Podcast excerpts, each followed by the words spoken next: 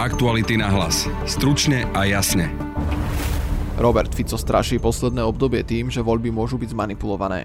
Pridala sa k nemu aj strana Republika. Rovnaké názory majú tieto dve strany aj pri otázke vojny na Ukrajine a vzťahom k Rusku. Podľa politologa Radoslava Štefančíka sa bude smer aj napriek týmto podobnostiam vyhybať povolebnej spolupráci s poslancami okolo Milana Mazureka, ktorý bol v minulosti odsúdený za rasistické reči pre Roberta Fica je republika asi zrejme tou poslednou alternatívou, s ktorou by sa chcel dať dokopy.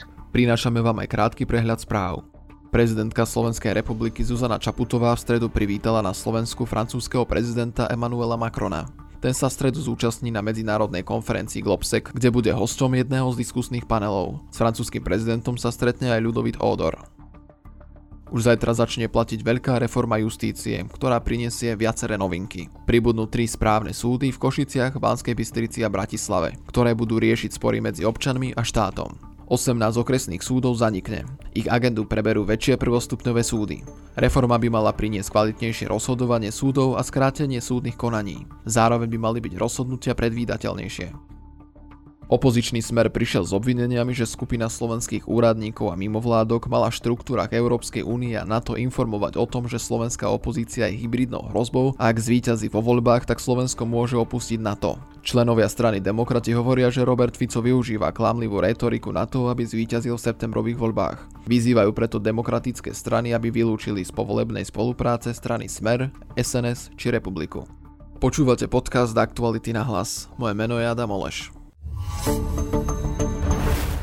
Milí poslucháči a poslucháčky, dnes sme pre vás mimoriadne otvorili prvú epizódu našej novej podcastovej série Telo. Telo. Podcast o normách krásy a zdravia.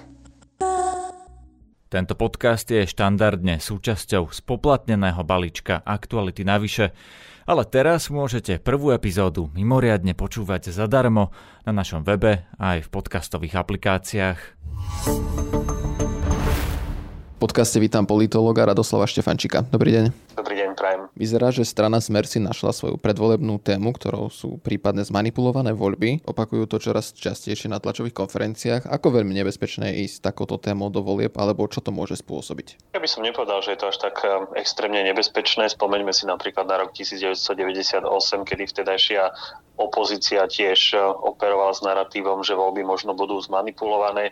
Ja si dokonca pamätám, ako sa strážili v noci volebné urny, pretože voľby vtedy boli dvojdňové a napriek tomu rozličnému strašeniu, že dôjde k manipulácii volieb, tak žiadnym manipuláciám volieb nedôjde. Takže si myslím, že toto je téma, ktorá tu už raz bola a hoci na druhej strane vtedy strašili práve strany e, stredopravého spektra, ale k žiadnym, keďže k žiadnym manipuláciám nedošlo. Ani si dokonca neviem predstaviť, akým spôsobom by voľby boli zmanipulované. Ja si viem predstaviť, že čas voličov Smeru, možno aj Republiky alebo ľudovej strany naše Slovensko na tento narratív sadnú, ale ak bude niekoho Robert Fico presviečať, tak pravdepodobne to budú voliči práve e, z týchto strán, takže ak Robert Fico chce kradnúť povedzme voličov ľudovej strany naše Slovensko, tak nech pokojne v tomto pokračuje. Chystajú si už nejaké argumenty, ak by to smeru po tých voľbách nevyšlo? To môže byť argument, otázne je, že do aké miery bude uveriteľný. Ja si viem predstaviť, že štatistický úrad určite potvrdí pravosť volieb, možno, že budeme mať na voľbách nejakých pozorovateľov, ktorí tiež potvrdia pravosť volieb. Len otázne je skutočne, že či smer zaznamená porážku, alebo naopak bude to opätovné víťazstvo Smeru. Po tých minulých voľbách sa hovorilo, že Fico ide do zabudnutia, no naopak vrátil sa a už je jasným lídrom v prieskumoch a vzdialuje sa aj hlasu Petra Pellegriniho.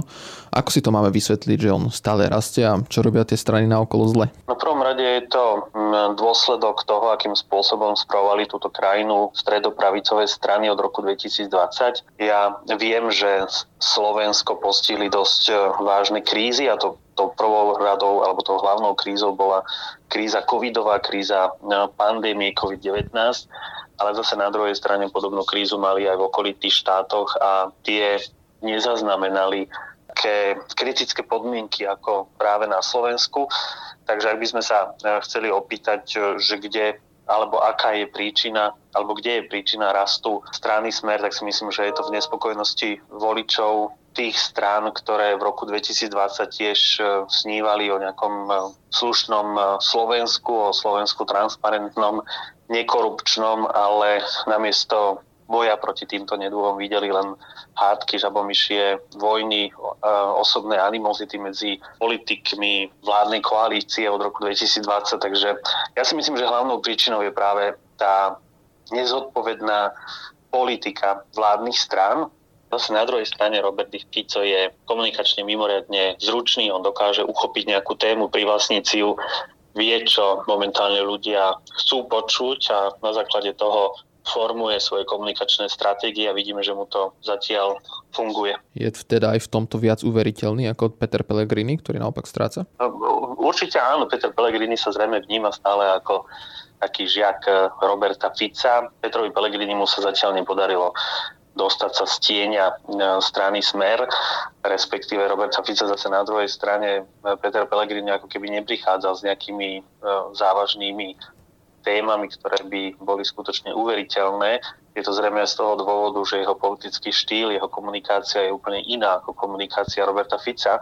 Peter Pellegrini predsa len komunikuje, komunikuje slušnejšie, nemá záujem šíriť konšpiračné teórie a tomu zrejme uberá tých voličov, ktorí počúvajú na vulgárnejší slovník, na razantnejšie slovo a v tomto je Robert Fico neprekonateľný. Spomínali sme smer a hlas, ale už pár prieskumov je veda hlasu Progresívne Slovensko, ktoré pomaly rastie. Je teraz pre nich dôležité vydržať na týchto číslach čo najdlhšie a potom tesne pred voľbami by mohli ešte vystreliť, lebo vieme, že ľudia sa často rozhodujú na poslednú chvíľu a keď uvidia, že progresívne Slovensko je blízko Fica, asi to bude lákadlo pre tých voličov, aby niekto opäť ten smer porazil. A oni to už raz dokázali. Myslím si, že e, to môže byť ten efekt, ktorý spôsobí, že progresívne Slovensko nakoniec e, dosiahne celkom slušné čísla v predčasných voľbách e, v roku 2023 aj z toho dôvodu, že skutočne človek človek, volič si na poslednú chvíľu možno povie, že progresívne Slovensko má možnosť, ak neporaziť Roberta Fica, smer, tak možno, že minimálne dostať sa na druhé miesto a poriadne zamýšľať e, kartami a ak by to náhodou Robertovi Ficovi nevyšlo pri zostávaní vlády, tak e, by to mohol byť potom následne niekto z progresívneho Slovenska. Takže si viem predstaviť, že ten efekt snehovej gule, kedy sa budú voliči postupne nabalovať až do toho volebného dňa, môže v tomto prípade zapôsobiť e, práve pri progresívnom Slovensku. Asi väčšina ľudí neočakávala, či sa Eduard Heger a Igor Matovič po tom rozchode pohádajú, ale skôr sme sa už pýtali, ako rýchlo k tomu dôjde. Igor Matovič chcel, aby Eduard Heger získal čo najviac percent mimo tie strany Olano a že neskôr sa spoja, no tie útoky, ktoré prichádzajú takmer každý deň asi nasvedčujú niečo iné. Edovi trošku stúpla sláva do hlavy, keď budem taký objektívny. A jemu sa zapáčilo byť premiérom a zrazu, keď tak rýchlo padnete, že keď akože tušíte, že máte padnúť, tak sa viete nejako na to nachystať. Ale keď padnete tak prudko, ako padol on, tak potom sa pri tom páde asi trošku zraníte. A ja to beriem teraz tak, že trochu dostalo teraz mozgu a že ono sa to postupne podá. Ja by som bol veľmi rád, lebo naozaj ja som Edovi, Jarovi mimoriadne dôveroval, teraz ma mrzí, ale to naozaj z akéhokoľvek poslanca sa od nás opýtate, ktorí sú im blízki a ktorí dlhé roky vlastne spolu s nimi fungovali, že sme všetci prekvapení, že ako napríklad Jaro dokáže na páse klamať. On si takto začne vymýšľať, ale tvári sa pritom bohorovne. A to je, to je trochu zraňujúce, ale ja zase hovorím, pevne verím, že sa to vylieči. Určite sme predpokladali, že Igor Matovič eh, zautočí na Eduarda Hegera, respektíve stranu demokrati, pretože to by nebol Igor Matovič, keby na niekoho nezautočil, hlavne na toho človeka, ktorý vyrástol eh, v jeho tieni a ktorý je ako keby jeho politické dieťa, pretože Eduard Heger je skutočne politickým dieťaťom Igora Matoviča. Bez vôle Igora Matoviča by nebol Eduard Heger ani minister financí a myslím si, že nebol by ani predseda vlády a som dokonca presvedčený, že Igor Matovič si schválne vybral Eduarda Hegera ako svojho nástupcu, pretože v ňom nevidel nejakú potenciálnu konkurenciu vzhľadom na to, že Eduard Heger je síce možno, že slušný človek, je možno, že dobrý človek, možno, že je dobrý kresťan, ale e, nedisponuje nejakou silnejšou charizmou, ktorá by mobilizovala voličov, ale čo sa týka Igora Matoviča, myslím si, že tá jeho taktika sa dala očakávať. A toto je vlastne ten starý Igor Matovič, ktorý útočí hlava nehlava bez ohľadu na to, že či ide o Fica, SNS alebo svojich e, bývalých partnerov. Je tam niečo podobné medzi Petrom Pellegrinim a Eduardom Hegerom, keďže vidíme, že ani jeden z nich nedokázal doraz na toho svojho bývalého šéfa? Toto by bol možno, že mohla byť tá podobnosť, e, že sa strácajú, ale minimálne Peter Pellegrini dokázal určitý čas ťahať e, prieskumy verejnej mienky a e, hlas ešte pred niekoľkými mesiacmi zdal nespochybniteľný víťaz tých nasledujúcich volieb Zatiaľ, čo u Eduarda Hegera nikto neočakával, že by dokázal vyhrať e, so svojou stranou voľby. Myslím si, že Peter Pellegrini je predsa len uveriteľnejší a možno, že Slovensko ešte čaká na nejakého takého ľavicového lídra, ako je Peter Pellegrini, ktorý e, bude presadzovať e, myšlienky sociálnej demokracie, ale pritom nebude mať takú potrebu preskakovať vatry a odkazovať na starých Slovanov, na Veľkú Moravu a bude komunikovať slušne na rozdiel od eh, Roberta Fica demokratov odmietli rôzne strany, medzi nimi bolo aj KDH, za ktoré bude kandidovať aj František Mikloško. Sú to správne rozhodnutia zo strany KDH, ktoré im konečne dopomôžu k tomu, aby sa dostali do toho parlamentu? KDH skutočne prešlapuje na mieste už niekoľko rokov. KDH sa vôbec nechce ubrať tou cestou, ako sa ubralo svojho času napríklad eh, CDU v Nemecku a síce, že, že otvorí svoje brány širokým masám obyvateľstva. KDH sa skutočne ako keby orientovala na toho v odzovkách pravého kresťana a nechce ísť takým tým liberálnejším trendom, ktorý razí nielen CDU v Nemecku, ale napríklad dokonca hlava katolíckej církvy pápež František, takže KDH e, skutočne zastalo dobu, nechce sa prispôsobiť novým moderným podmienkam, v ktorých momentálne žijeme a skutočne sníva o tých svojich 8% z 90.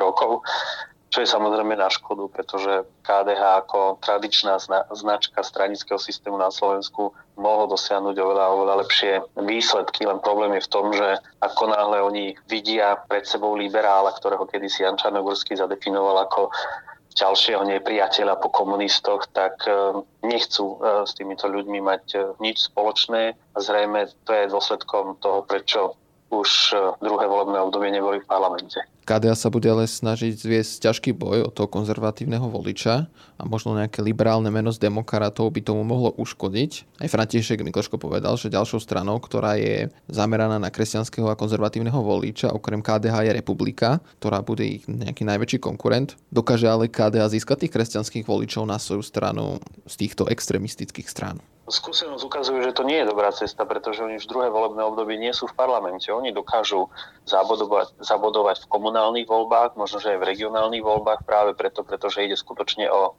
stranu, o politickú stranu, akú poznáme zo západných e, zakorenených demokrácií. To znamená, že stranu, ktorá má svoje štruktúry, ktorá nie je v tieni svojho otca zakladateľa, ktorá je schopná prežiť dokonca potom, ako svojho otca zakladateľa vymenia. KDH je skutočne takouto stranou, len čo sa týka e, tej ideológie, skutočne prešlapujú na mieste. Ak František Mikloško hovorí, že ide len o dve strany, ktoré sú schopné osloviť toho pravého kresťana, tak netreba zabúdať, že e, podobne uvažuje aj e, Marian Kotleba, ktorý vidí možno, že diabla v bankovkách Európskej únie na jednej strane a zase na druhej strane hovorí o kresťanských ideáloch, o svetcoch, o všetkých svetých, ktoré e, katolícka církev má. Podobne na konzervatívnu strunu často hrá aj Boris Kolár, aj napriek tomu, že žije takým svojim frivolným životom, napriek tomu e, on e, tým, že má vo svojich radoch rodinu Čolinských a pána Krajniaka, tak tiež majú záujem orientovať sa na konzervatívneho voliča, možno, že na toho pravého kresťana nehovoriac ešte o Kresťanskej únii pani Záborskej. To znamená, že aj Oľano, ak budú spolupracovať napríklad s pani Záborskou, tak ako doteraz, budú mať záujem oslovať kresťanského voliča a aj bez toho, keby neoslovili, teda keby sa nedohodli s pani Záborskou, tak stále budú orientovať svoju politiku práve na konzervatívneho voliča. Svedčia o tom tie Matovičové neprimerané výroky na adresu príslušníkov LGBTI komunity. Takže tých e, strán, ktoré oslovujú konzervatívneho voliča je skutočne neúrekom. A teraz je na mieste sa opýtať, že či KDH má záujem pôsobiť tejto mimoriadne ťažkej konkurencii a skutočne riskovať to, že sa do parlamentu opäť nedostanú, pretože áno, oni môžu stratiť niektorých e, striktne konzervatívnych voličov, ale zase na druhej strane môžu získať práve toho stredového voliča, ktorý možno, že zájde sem tam do kostola, sú mu sympatické konzervatívne myšlienky, ale je zároveň otvorený právam LGBT komunity, je otvorený modernému videniu sveta a skutočne nemá rád, keď niekto či už prešlapuje na, na mieste alebo pozera sa dávno do minulosti. Ak si František Mikloško vytýčil toho vyzývateľa od tých voličov v republike, dokáže ale KDH získať tých kresťanských voličov na svoju stranu z týchto extrémistických strán? To je ťažko povedať, pretože extrémisti budú e, prezentovať e, svoje vlastné obsahy úplne iným spôsobom, ako to robí kresťansko-demokratické hnutie. Kresťansko-demokratické, teda KDH určite možno e, staví na retoriku, ktorá je charakteristická napríklad pre katolickú církev, Zase na druhej strane my vieme, že republikáni, respektíve členovia republiky, sú radikálni populisti, že nemajú radi niektoré menšiny, že útočia proti ním. Takže vo svojej podstate sú ako keby antikresťanskí, pretože kresťania, pravý, pravý kresťan miluje blížneho svojho bez toho, aby sa pozeral na farbu pokožky alebo na pôvod, odkiaľ ten konkrétny blížny pochádza. Takže e, ja sa čudujem pánovi Mikloškovi, že práve republiku si stanovil ako svojho hlavného konkurenta. Ja si myslím, že nie republika, ale napríklad Oľano, napríklad pani Záborská, alebo treba aj ten Boris Kolár budú konkurentmi KDH a republika možno, že menej budeme mať pravdepodobne teda v parlamente liberálov aj konzervatívcov, nebudú musieť ísť opäť po voľbách tie hodnotové témy pred zostola, ak sa budú chcieť spájať tie strany, ktoré odmietajú Roberta Fica? Budú, samozrejme, tak ako každé volebné obdobie, v ktorom zostovali vládu stredopravicové strany, tak tieto témy museli ísť bokom a pokiaľ sa dostali niekde do centra pozornosti, tak bol oheň na streche. To Robert Fico pravidelne zneužíval respektíve zneužívala to aj, to aj e, iná opozícia, pretože vedia, že pokiaľ sa pravicové strany vedia na niečom poriadne posekať, tak sú to práve tieto kultúrne etické problémy, teda problémy, ktoré bežného človeka ani tak veľmi nezaujímajú, ale zaujímajú to paradoxne práve tieto e, politické strany. Oni by sa skutočne mali venovať tým problémom, ktoré ľudí trápia každý deň a nezaoberať sa otázkou, že či v nedelu musia byť obchody zatvorené alebo nie, pretože sa mi to zdá ako, ako ťažký nonsens a nepochopenie doby, v ktorej žijeme. Kým tie protificovské strany sa nedokážu dohodnúť a spojiť do nejakého jedného veľkého bloku, tak Andrej Danko niečo podobné dokázal urobiť a berie na spoločnú kandidátku kohokoľvek. Môže byť aj Danko tá miskavá, ktorá rozhodne o všetkom, ak sa im podarí pretlačiť toto, tento blok do parlamentu. Určite áno, pretože Robertovi Ficovi, ak sa náhodou aj podarí e, vyhrať voľby, tak sa mu nepodarí vyhrať voľby tak, aby nepotreboval žiadneho partnera na zostávanie volieb. A určite bude poškulovať e, po takej politickej strane, ktorá je akceptovaná minimálne v tých medziach toho demokratického štandardu a, a SNS je takouto politickou stranou. Ja si dokonca myslím, že Robert Fico určite nechce spolupracovať s republikou, a bude s ňou spolupracovať len vtedy, pokiaľ všetky ostatné politické strany odmietnú. A ak bude iná politická strana na miesto republiky k dispozícii, ako povedzme Slovenská národná strana, tak bude určite tou prvou, ktorú osloví. Zase na druhej strane nebol by som až taký veľký optimista na strane Andreja Danka, pretože Andrej Danko si musí uvedomiť, že Slovenská národná strana vypadla z parlamentu potom, ako celé jedno volebné obdobie spolupracovala so smerom na vládnutí, bola vládnou stranou. Takže pokiaľ Andrej Danko chce, aby Slovenská národná strana opäť vypadla z parlamentu, ak sa náhodou teraz v septembri do parlamentu dostane, tak nemôže urobiť nič iné, len opäť sa dať do spolupráce so stranou Smer. A toto by si mal byť vedomý aj voliť Slovenskej národnej strany, ktoré, ktorý chce, aby SNS pokračovala vo svojej vo svojom programe, vo svojej ideológii, vo svojich politických rozhodnutiach, pretože vítať smer s takou náručou, ako to robí Andrej Danko v Slovenskej národnej strane, určite neprospieva. Prečo podľa vás sa bude chcieť smer vyhnúť republike? pretože republika nie je priateľný partner do koalície, vzhľadom na to, že takmer všetci členovia republiky to sú vlastne bývalí členovia ľudovej strany naše Slovensko. My dobre vieme, že Pán Mazurek bol dokonca odsúdený za svoje výroky. Keby sme si pozreli Facebook pána Uhríka, tak e, tie fotografie tam už nie, nie sú, ale kedysi veľmi dávno si fotil e, sídlo, letné sídlo Adolfa Hitlera a tváril sa, že mu tam je dobre. To znamená, že títo ľudia zrejme nie sú politikmi, ktorí by pasovali do koalície so stranou, ktorá sa ešte stále tvári, že na Európskej únii chce spolupracovať so sociálnymi demokratmi, s európskymi socialistami. Monika Beňová to nakoniec nedávno tiež potvrdila, že napriek tomu, že Smer si dalo do svojho mena, aj keď iba neoficiálne, ten výraz Slovenska, to znamená, že sa chce odlíšiť od európskych sociálnych demokratov, ako keby chceli narušiť tú koncepciu sociálnej demokracie, ktorú poznáme z učebníc politológie, tak napriek tomu si myslím, že pre Roberta Fica je republika asi zrejme tou poslednou alternatívou, s ktorou by sa chcel dať dokopy. Ďakujem vám za rozhovor. Ďakujem pekne. Aktuality na hlas. Stručne a jasne. To je z dnešného podcastu všetko. Na podcaste spolupracoval Adam Obšitník a pekný zvyšok na vám praje Adam Oleš. Aktuality na hlas. Stručne a jasne.